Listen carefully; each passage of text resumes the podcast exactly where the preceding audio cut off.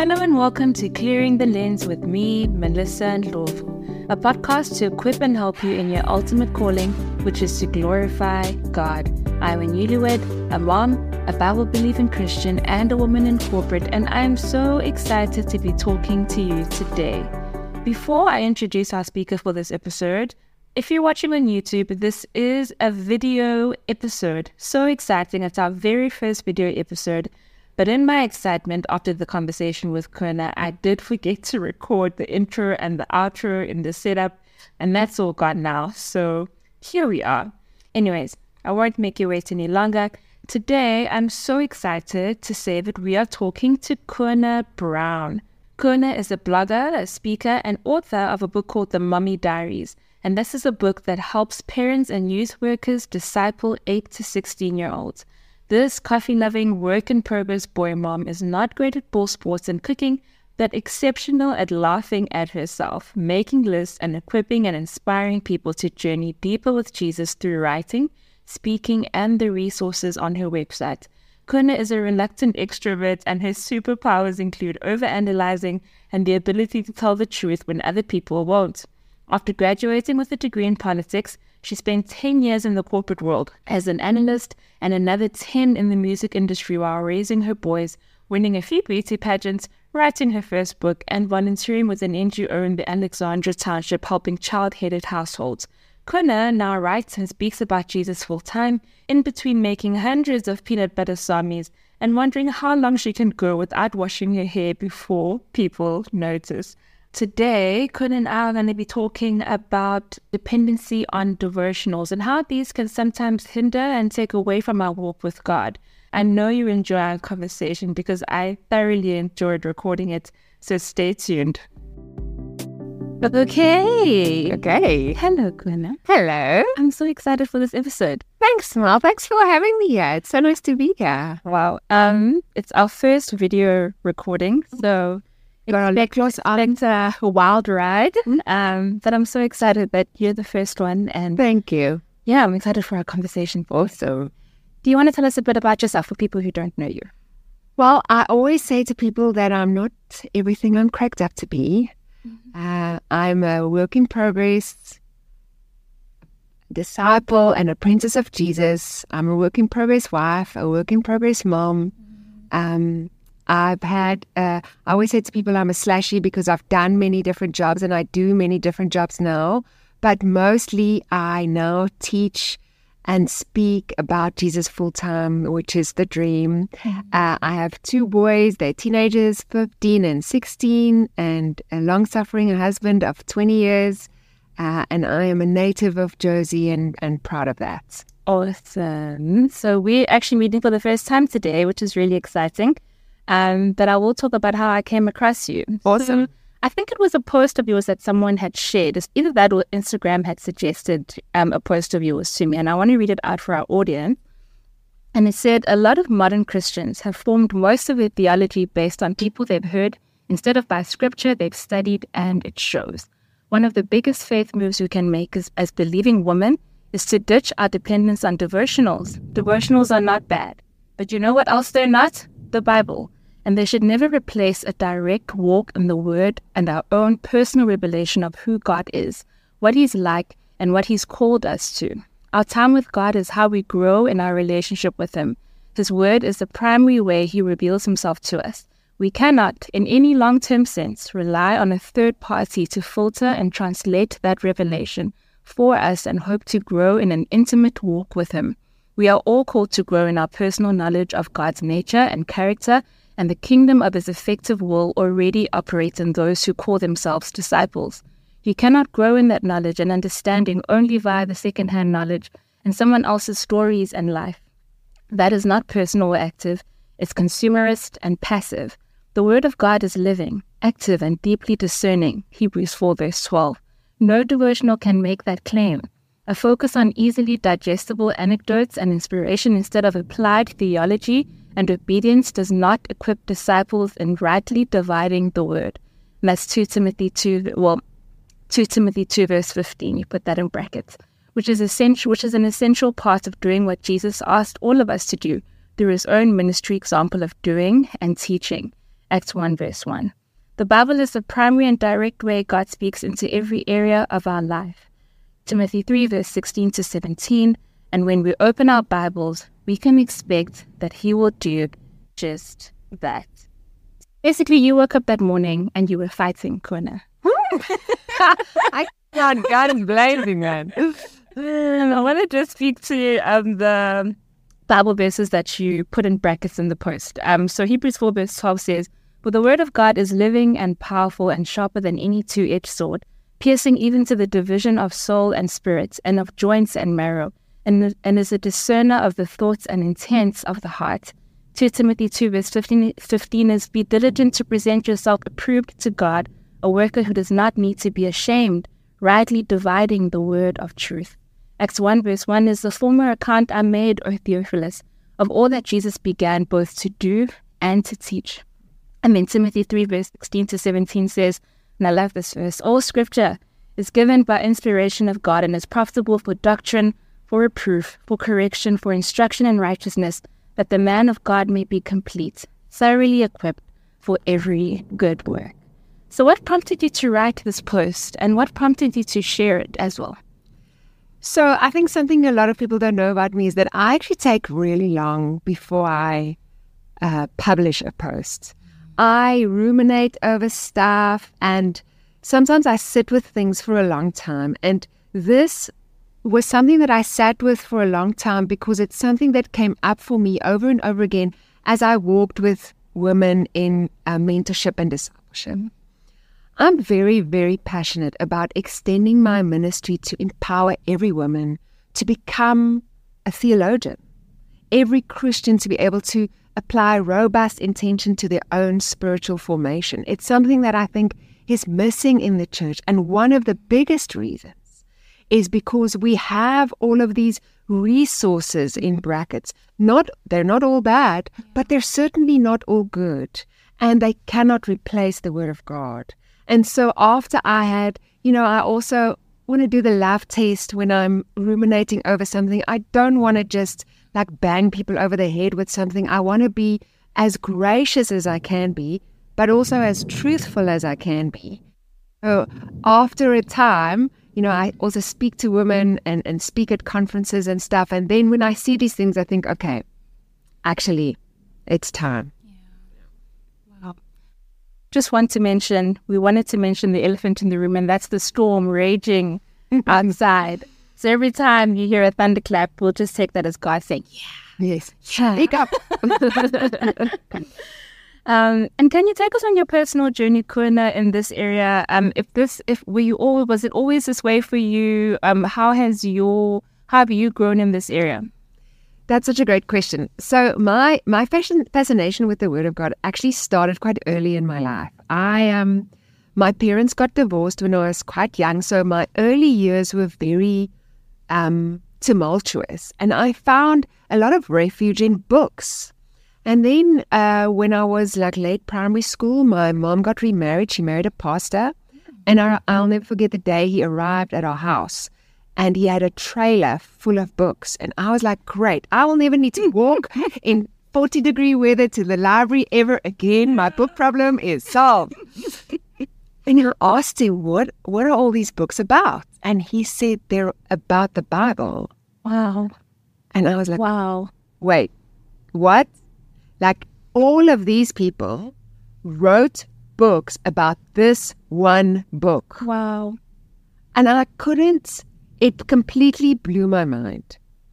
And thankfully, uh, so that's really the seed that germinated my love for the Word of God. And of course, as my faith became my own and not just that of my family, um, this intensified. And I'm so grateful that it was really modeled to me the centrality of Scripture to everyday life. I saw it in my mom and my stepdad's lives. I mean, my mom would even, when she got up from her quiet time, she would take her Bible to the kitchen and she would just leave it open. And in between all the things that moms of five kids do, she would go back to it. And then I had some amazing um, Bible study leaders and group leaders who've really modeled to me how important it is to be in the Word for yourself. So, so that's that's something that I've that always had modeled to me, which is really a a privilege and it's shaped the way my ministry is in a very specific way. Mm, I have a similar story to you in that, well, my parents got divorced when I think I was around two, so I don't even remember it. Um, but I loved reading from a very young age. And so I read the Bible a lot, but it was really probably more to pass time than to get a deep knowledge of who God was at the time. Um, it's only recently that I found that I've really started to study what the word and what I'm reading and what historical, um, well, what stories that I've always known since I was a child mm. actually mean. What do they mean? And um, only recently, even more recently, where I haven't made those stories all about me right. necessarily. And so growing up, I mean, um, we'd have devotionals that would be maybe lying around at home that mom would get in the post.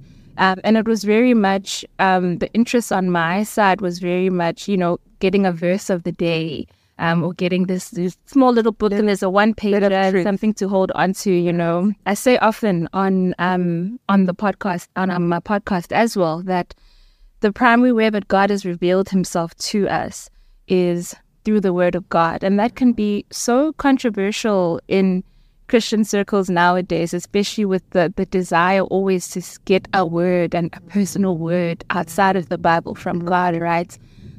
When I looked at your post, I saw that a lot of the comments that you received were quite positive. Mm. I wasn't, I mean, in your DMs, I don't know what those looked like. Um, there was one comment that I remember where the lady said she completely agrees with you. For her, reading devotionals had almost become like tarot card reading. Wow. Um, and I want to know what was the overall response that you got from from that post.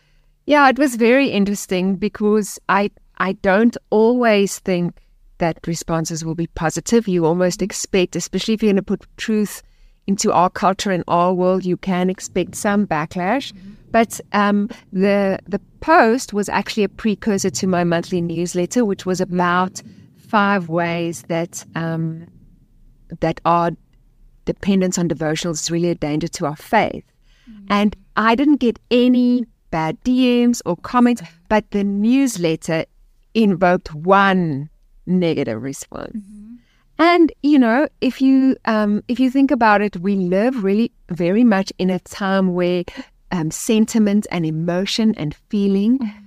dominate Christian discourse. Yeah. And so, when you're going to press people on their good vibes, mm they're going to get upset, man. People want the good vibes. They don't want the pure milk of the word True. that Second Peter talks about. True. And certainly, what we want even less is a sword that cuts us two ways. You know. So I, I was actually maybe I should say I was surprised that I only got that one um, little piece of hate mail um, because I suppose the positive of that is that women really are in a place where they know that there is something more about their faith mm. and they just need to get there. They just need that little bit of a push in the right direction. And that push isn't coming from our churches. It's not even mm. coming from our women's conferences, where it's also all about the feelings. That's you know. Yeah. So it did show me that certainly the community of women that I am gathering on social media, those women are hungry yeah. for more of the word of God in their lives. And women and they can hold that knowledge. They can they can seek that knowledge and seek that understanding right? I think yeah, it's not beyond us exactly. not by any means. You know if you think about it um, i read recently martin luther. Mm-hmm. the, the his you know he had a theology degree but he says he his understanding of the reformation came from the rumination on actual scripture. Mm so, you know, they didn't have half the resources that exactly. we have. Exactly. So, in one sense, the resources we have actually cripple us because there are these crutches that we hold on to. But in another sense, there are some gold mines that we could just have that help us navigate the complexity of the word and that raises our expectation of God because you have to expect that He will show up. Exactly. The thing is that we have a big expectation of ourselves. We're like, we open the Bible and we're like, I need to know things. I need to be a theologian mm-hmm. right now. I need to have, and actually, the Word of God is living and active. Yeah. Um, it's God breathed. Is He not going to breathe on you if you open His Word? Yeah. You know what I mean? So I think we can have we can have that expectation and we can kind of leave behind this idea that it's a little bit beyond us. I agree with you there completely. So, if I am a devoted to devotionals, Hun, um, what advice or guidance would you provide to me on how I can meaningfully invest in my walk with God and the positive roles that devotionals can play in that? Right. I think a good place to start be to um, be quite honest about what is keeping you out of the Word of God. Because I don't know if we really have to make a case for the fact that that is the primary way He speaks. So, where did um, your dependence on devotionals come from? Because if you don't address that, I don't know if you're going to really break that habit. Mm. And then to say, you know what, start small. Um, start with the expectation that God does want to meet with you. Um, the Word of God tells us that. Yeah. He says, you know, if you if you draw near to me, I'll draw near to you. That's James four, right? So um, I think have a new expectation of what God can do when you open the Bible. Um, on my website, I have a free five day email course. It's called the Dwell Course which is basically breaks down how you could read the Bible for yourself. Awesome. It's got all the resources. Some of those resources are so amazing, like David Pawson's Unlocking the Bible. It's a very, very solid resource, but it's not expensive at all. I think you can get it like for 250 bucks on eBay, on, on Takealot or at Kum. So start getting some resources together that are really going to help you get over that intimidation factor do the do the five day course. It's very very simple. It's going to help you to to say, well, what am I looking for when I sit mm-hmm. down mm-hmm. to read the Bible? Make sure that you have a good Bible translation. Make sure you have a study Bible so that you're not going in cold and blind. Mm-hmm. Then I would say there's nothing wrong with a good, doctrinally solid devotion. Here's the problem is that if you do not know the Word of God, you will know if it was solid or not.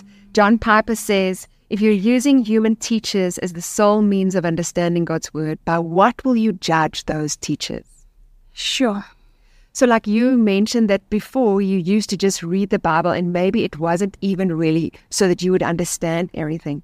I think that we need to give ourselves the space to read the Bible for depth and breadth yes. because the full counsel of Scripture helps us to discern better what these human teachers are offering to us. Wow. They're so true. So true. Uh, I follow uh, Jackie Hill Perry. She's oh. American. Uh, uh, she's so wonderful. she is so wonderful. Look, I know she just brought out she a devotional. Did, she did, and a lot of I found that the, a lot of the com- comments that she's posted on her stories um, around reviews that she's gotten is that people are really women are really feeling refreshed, I guess, by the idea that the devotional seems to emphasize that scripture is the main meal. The devotional is just, it's a snack mm. almost. Um, and I think that's probably what's missing in a lot of devotionals uh, today, when the devotional becomes this my Bible. Yeah, this you is know, my Bible. This is how I understand who God exactly. is. Exactly. And the problem is that often devotionals are not about understanding who God is. Mm. They're about understanding who you are. Yeah. And you know what we don't need more of? We don't need more of ourselves. Yeah. We need more of God. And that's the cool thing about Jackie Hill Perry. I mean, um, Holier Than Thou, her mm. previous book, mm. like her, you don't have to question whether her focus is about this carnal type of faith. Yes. It's all about like your calling and your identity. Yes. And yes. It really is about pointing people to Christ, mm-hmm. helping them understand how the gospel impacts their life. So you can really trust her in terms of a voice. I can't imagine mm. her putting something out that would be lightweight in any sense. Yeah. And even though with her glory conference, even the tagline is a conference that's all about God, not about you. yes. You see, so you can really trust her orientation in terms of her faith. Yeah, that's awesome. Um, so you said in your post, you cannot grow in that knowledge and understanding only via the second-hand knowledge and someone else's stories and life. That is not personal or active. It's consumerist and passive. Kona, why do you think this is the case in the modern day church today? Um, and how do you think churches have enabled this consumerist type behavior?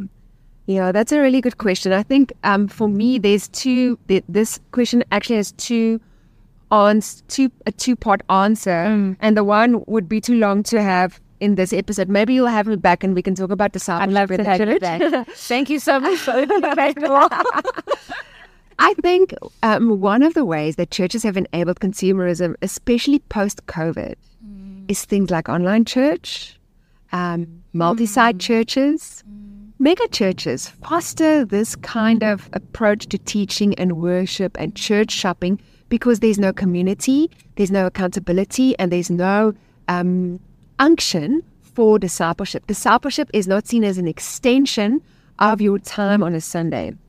Now, Dallas Willard, uh, who I, I read very often, he says if you think that you will be spiritually formed by attending church once a week, it would be the same as thinking that you will be clean by taking a shower that drips one drop of water on you once a week. Why? And where have churches gone wrong in not actually saying, you know what? We, we love gathering you, we love mm. worshiping together, but this is only one part of your journey with Jesus. And what can we do to support that journey? So, like for example, we have small groups. I love small groups. Small groups are great for community, Yes. but small groups do not teach you to be an apprentice of Christ. What is it that is going to make you follow Jesus better? So I think that as churches, um, the other thing, um, Brett McCracken, he he's written so many good books, but one of them is called Uncomfortable, and he actually talks about um, the consumerist culture in churches, and that it's actually almost like um, comfort is like a disease among Christians. We crave it. And because in churches, sometimes the focus is on entertaining people and making them feel comfortable, we are not then presenting um, a true engagement with the Word of God. And that would put us in error. The other thing is, I talk about this in the Dwell course, is what um, sociologists call moralistic therapeutic deism, where you think that Christianity is almost like something that exists so that it can make you a happy moral person. And when we go to churches where these these bite-sized sermons, where there's a small little piece of scripture, and then the message is all about you Yes. and you're David and your problem is Goliath, and you know, all feeding it's all about it. It it totally um, creates this self-focused, comfortable Christian. Uh, when we are looking for good expository preaching in our churches, when we are looking for extensions of ministry to help people really become followers, apprentices of Jesus in their life and lifestyle, I think that's when we can start to really fortify people's faith. Um, and it stops being about a, a shallow root system that's very broad, you know? Yeah. Rather, fewer people, more solid in the word, I would say, you know, that would be, that's what I think has gone wrong, especially post COVID for us. Sure. It- the one thing I know about reading the Bible, just from looking at what it looks like to be a person of faith, uh, there's comforts, Yeah. but there's not, it's not comfortable because uh, transformation is never comfortable. No. And we're supposed to be on this ever increasing journey of sanctification. Exactly. So if if you are not experiencing that on a Sunday, mm. yeah, I would ask questions. Just that discomfort of being exposed in Yes. God and Him seeing everything and, and showing you all that He still needs to do in your life. Yeah. But also, at, and the comfort can come from the fact that you know that He will do what, what He set out to do in your life, right? That you have the Holy Spirit. Talking on the point around where you're Moses in the story of Moses. I mean, obviously, David, we're all, we're, you know, we're all everybody is a victim, man. we're, we're slaying giants? And, and I remember listening to a sermon once, and it was about how the story of David is, is not about how we all need to be like David, because when you really look at David's life, you if we were to teach our children that the story of David is about being like David, there when they actually read the Bible to understand it and really look at his life, there'll be some awkward moments that we'll have. what about when David did this? Yes. What about some really bad stuff? You know, and so it, it always needs to be pointing us to God, pointing us to Jesus, pointing us to the ultimate, the most beautiful redemptive story of all time. Yeah. And Yeah, and actually highlighting uh, when we read the story of David, for example, what is the character and nature of God as he engaged with this human? What do we learn about God? Exactly. Never mind what you learn about yourself. What did because there's so much comfort in knowing that we have the sovereign God who knows where we are at and you know he who has started a good work in you he will bring it to completion and he's going to use the gospel to do that which is the journey of repentance and faith that we all have to keep being on you know Exactly. yeah Um, going back to with well, not going back, but speaking again on the appeal of devotionals um, and the appeal that they had to me, and possibly to a lot of people, it was really also at the bottom of the page you have that scripture snack, and it was a piece of scripture that you memorize for the day and you kind of hold on to. I have found um, personally that memorizing scripture has become more difficult for me as I've gotten older, um, and maybe that's just biology, but how would you what tools would you say someone could use in order to better memorize scripture because i don't think that it's impossible no of course not Mhm. um i, I want to just before i give you my tips on this because i do have some I want to read you two amazing quotes about scripture memorization. Now, scripture memorization is it's a spiritual discipline. Okay, so we know that the disciplines exist in order to shape us. Now, Dallas Willard, this is what he says about scripture memory. He says it's absolutely fundamental to spiritual transformation. If I had to choose between all the disciplines of the spiritual life, I would choose Bible memorization because it is a fundamental way of filling our minds with what it needs. Um, this book of the law shall not depart from your mouth. That's where you need it. And how do you get it into your mouth? Through your memory. And then another amazing theologian, Chuck Swindoll, this is what he says I know of no other single practice in the Christian life more rewarding, practically speaking, than memorizing scripture. No other single exercise pays greater spiritual dividends. Your prayer life will be strengthened. Your witness will, witness will be sharpened, much more effective. Your attitude and your outlook will begin to change. Your mind will become alert and observant. Your confidence and assurance will be enhanced. Your faith will be solidified. Like, is that not what we need? exactly Now, that's all of those good things in this discipline that Jesus himself practiced. Why would we think that now there would be a season where we can no longer do that? Right? The example that I've seen, like my stepdad's 84, mm-hmm. So amazing that when you have laid that foundation of scripture memory, when you can no longer make any new short term memories, mm-hmm. all of those things still are there. My dad can still, you know, s- memorize and say whole pieces of chapters of At 84? At 84, because it's already in there. yeah Okay, so I have very good news for all moms of small children. Mm-hmm. This is what I did. I found this book. This is a book that you can get at any Christian book discounters, okay? Awesome. This is by Pastor Lee Robinson. It's called A Solid Foundation. okay And it is um, all the scripture memory verses that a child should learn by the age of 12. Now, this is your copy that I brought for you. thank you Um, and what I did was I put this, I had one in my kitchen and one in my car. okay Because when you are discipling your children by the word, you are being discipled by the word. true So when you are teaching them scripture memory, you are learning scripture memory. Mm. So the way I taught my kids when they were still very small was that we would have to repeat the scripture memory verse eight times on the way to school and eight times on the way back. okay Now that my kids are bigger, I keep little cue cards in my handbag because I don't now I just I have all the scripture memory verses I want to learn. I keep them mm. in a box on my desk and then I put the cue card two a month. I put them in my handbag and if I'm standing in the queue at Checkers, if I'm standing at the airport like this weekend, I just take it out.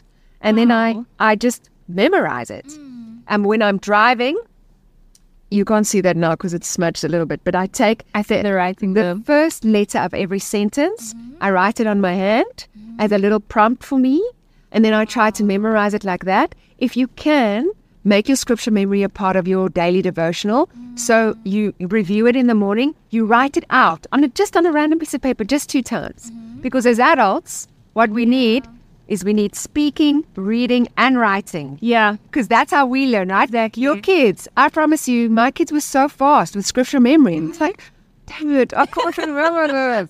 Tell me again. Yeah, yeah, yeah. And then they would be like, oh. Um, So we, as adults, we need more. But there are so many ways that you can actually include scripture memorization into your life. And then I have this box on my desk, and there's so many that I've already learned. So when I mm-hmm. open it up and I can see there's this legacy of scripture memory, and it's it's there. I've learned it, you know. So it's great, and it's a, definitely a worthwhile practice. Wow. And what I'm hearing really is you need to be intentional. Of course, It's not just going to happen. So just like we're intentional around reading the word, um, around spending time with God, we need to be intentional around memorizing. yeah, putting the word in your mind. Actually, yeah, as well. yeah. I love that. And um, you know, when you have this book and you're having lunch, your kid is having his snacks, you just open that right up. And you guys are both learning together, which is just such a great thing. Yeah, make it practical and relevant and accessible and be intentional about it. Love that. Thank you so much for that.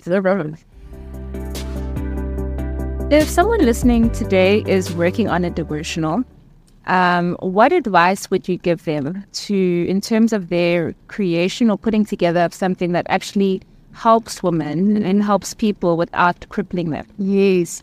I think that I would say that if all scripture points to Jesus, you have to make sure that that's where you are pointing people when you are writing a devotional.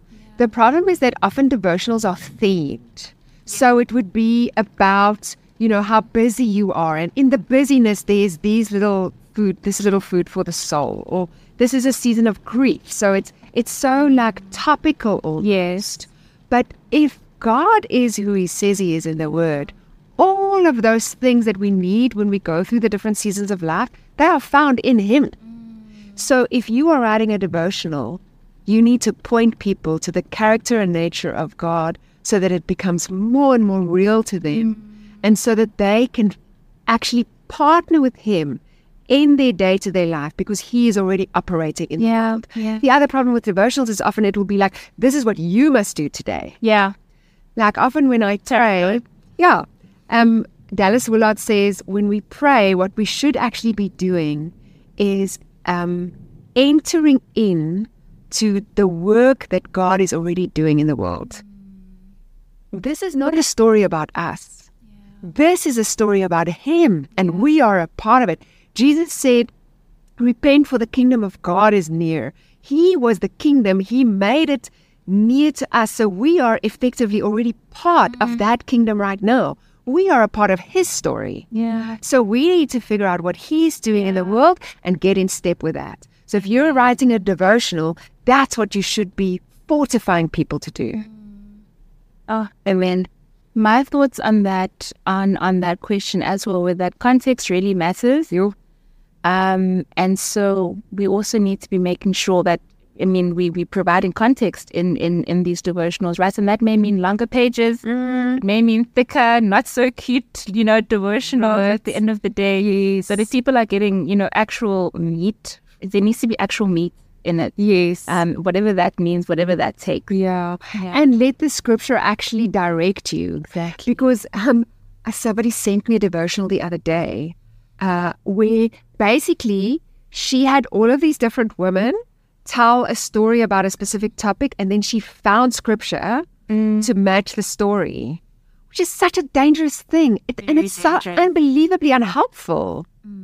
So let um, scripture direct you instead of you trying to direct Exactly. it. Yeah. And scripture interprets scripture. Itself, Not my, right. Not Yes. my experience, Yep. not my bias. Agreed. It's scripture Yeah. interprets scripture. yeah. So let let it do what it does. Yeah. Yeah. Agreed. Sure. In closing, um, so I'm a mom of a one year old and I have another one on the way. So exciting. Um, and I think often about how I'll equip my children to to read the word um, and to really know God through His word and through His written word. Um, what? How are you equipping your children in this era? And you've already touched on wow, um, how how you you did that in terms of scripture memorization. Um, but how are you equipping your children in other ways as well? Um, in terms of learning the word And how do you make that fun? Or is fun even should we even be trying to make it fun and entertaining for them when we think about how important the task is and how urgent the time is as well right now? Yeah. I would definitely say that making it practical and relevant is a lot more important than making it fun. Mm. I think um, kid need, kids need to see us turn to the word and to yeah. pray. Um, I think what they see modeled to them is a lot more impactful yeah. than a very colorful coloring in page and sure. a sticker book. And a, I think that when they start to see, oh, this is this is how we live. Mm. Uh, I think a, a, large. Think about all the things you want your kid to know. Mm. Um, about being someone of in, a person of integrity, yeah. someone of honesty, yeah. someone of responsibility. Those things are not fun. Mm. I think True. a big part of why millennials hate adulting is because their parents thought everything had to be fun. Yeah. You know, so if we're talking about the spiritual disciplines, I would say um, practical, um, habitual modeling is a lot more important than fun. Wow. If your kids are very young, and I actually talk about this in my book, uh, you need to know they have a far greater grasp on spiritual things than you think. Hmm. Uh, because they are spiritual beings having a human experience. Mm. They are not human beings having a spiritual experience. Um, faith and um, the will and the heart and the spirit didn't get tacked onto them after that. You know what I mean? Wow, true. So, so when true. we speak to our kids, even as one year olds, we can speak yeah. spiritual things to them. And um, I speak about in my book speaking to the spirit of your child. Mm because, you know, your one year old can't read the Bible, your one year old mm. doesn't know how to pray. So I think uh, remember the power of these things that are mm. far beyond just what you are able to see. Yeah. Then I think the other thing that's important, and that's that's why I wrote the Mommy Diaries, was that I wanted my kids to see that the gospel impacts everything about how we live. Mm. And I wanted to explain to them the experiences that they had in their life. How would God want them to look at those things? How would He want them to react to a friend who's getting divorced, or to being bullied in school, or to the fees must fall debacle, yeah. or to something else in the news? And I know, like, academics would say, well, it's a biblical worldview that I was trying to teach them. But really, what I talk about in the Mommy Diaries is helping them to see the world mm. through the eyes of the Word. Yeah. And that makes it relevant. Mm. That takes that takes it away from this idea that there's church and there's Bible reading and there's life. And real life. Mm. So it it it helps them and us to understand that actually this is all real life. Mm. And being a disciple of Jesus is about responding to my life the way Jesus would have if he was me. So, and that's that's why I wrote this book. Mm. And I mean, speaking on what you said around academics would say it's a biblical worldview that you're teaching them. Everyone is teaching a world. There is a worldview in your mind right now. There's no just neutral worldview, and so and then there's a whole conversation around we're indoctrinating our children. It's like, well, yes, we're we're instilling doctrine, mm. Christian doctrine, yeah, theological doctrine. That that's what we, we are instilling, mm. and everyone is doing that in some way or other. anyway, whether they know it or not. Exactly. Yeah. So this. Um, the Mommy Diaries came about because I just started to get really intentional about what these conversations are going to be about. If we were going to talk about friendship, mm. what would I want them to know? If we were going to talk about winning at a sports match no. or losing, what is it that I would want them to know? Exactly. Because that helps them to see how relevant and real faith could be. Mm. Please tell us more about Mommy Diaries before we let you go. Okay, certainly. So, uh, as I mentioned, the Mommy Diaries came about from conversations that I was having with my kids in the car on the way to school or on the way back from school mm. about something that was happening in the news or something that happened to them at school. And I started to realize, firstly, that these were wonderful opportunities for truth. Mm um, and these were wonderful opportunities for biblical truth. Yeah. And how could I show them that the fact that we are believers impacts the way we do these regular things? Uh, like the way we spend our money or the way we treat our friends or something that happened on the news or um, a homeless person that we saw. What would I want them to know about these things? And so I started talking to them about it. And then I started writing it on my blog. Mm. And then after a while, and all of these blogs were called What I Told My Kids About. And then it was whatever the topic was. that. And then after a while, uh, a publisher phoned me and she said, Look, we've been looking at these blogs, but this is a book. You should just write this book. Mm. Um, and so uh, in 2019, I did. Oh, Yeah. And it ended up being, yeah, a, a book that helps um, parents Mm. and youth leaders um, uh, disciple and guide kids towards a biblical worldview. And it's specifically for kids between the ages of 8 and, and 16. And I also brought you a copy. Yes. Thank You don't read it yet, but you might as well start. Get it. Get a head start. Get ahead of the game. Um, well, that's all the questions that I have for you today, Kona. Thank you again so much for coming and speaking to us. I absolutely loved our conversation, and Me too. come back. I'd love for you to come. Thanks so much, Mel. I definitely will. Thank you so much for having me. It was awesome. Awesome. Thank you. Ah, love it. Oh, what an amazing conversation. I hope you're encouraged by the conversation as much as I am and challenged as much as I am to apply all the practical tools that Kona shared with us as well. This conversation actually made me think of Acts 17, verse 11, where Luke speaks about the Bereans who, when Paul was teaching them the gospel, they went to the Bible and went back to scriptures to check everything that God said in order to verify whether what Paul was saying was actually in line with scripture. It says, Those were more fair minded than those in Thessalonica, in that they received the word with all readiness and searched the scriptures daily to find out whether these things were so.